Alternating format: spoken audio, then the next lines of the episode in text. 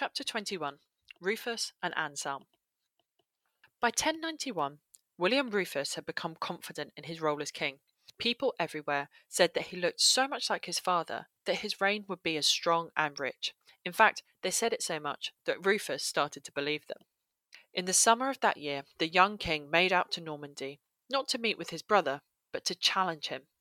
Robert Curthose was not a very popular ruler either, but he was certainly not going to lose his land, his inheritance, to his arrogant and scheming younger brother. Robert and the Norman army set out from Rouen to meet Rufus at the coast, where the King of England quickly abandoned the plan for invasion and conquer. The two brothers met in secret and agreed that they would not interfere with each other's lands, but respect the wishes of their father that the two lands be ruled separately. And anyway, Robert remarked as Rufus left, I plan to be on crusade for many months yet, I'm likely to not be in Normandy for a long time. Rufus returned to England, and although he was disappointed not to be returning with Normandy under his grasp, a messenger did bring him some good news. Lanfranc was dead. Rufus was relieved. It had been so tiresome to rule for so long with that old Italian archbishop at his every turn. Especially as Lanfranc had been such good friends of his father's, Rufus never felt that he had the old man's respect. On the journey back to London, Rufus decided that he didn't need an archbishop anyway. They were so expensive after all, and he'd rather keep the money for himself. By 1093, however, Rufus changed his mind.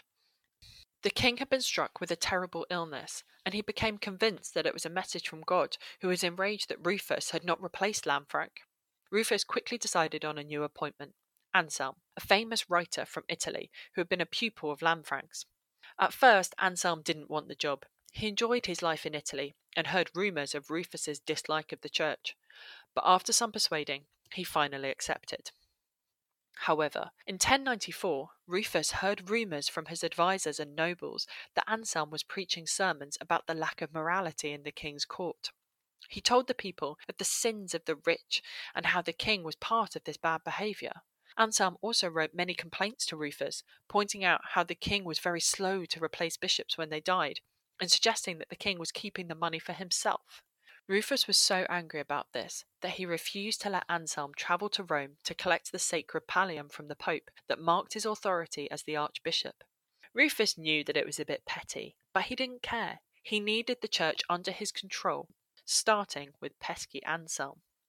After much fighting, in 1095, a council had to be called in order to sort out the dispute between the king and the archbishop. It was called the Council of Rockingham. The nobles debated the issue for several days and then concluded a solution.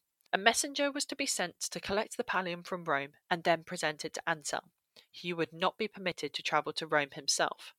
In return, King Rufus had to accept Urban II as Pope, although the Pope did promise to stay out of English affairs. However, this agreement did not stay cordial for long, and after more fights, Rufus exiled Anselm in 1097 he hated the church that seemed constantly trying to steal his power.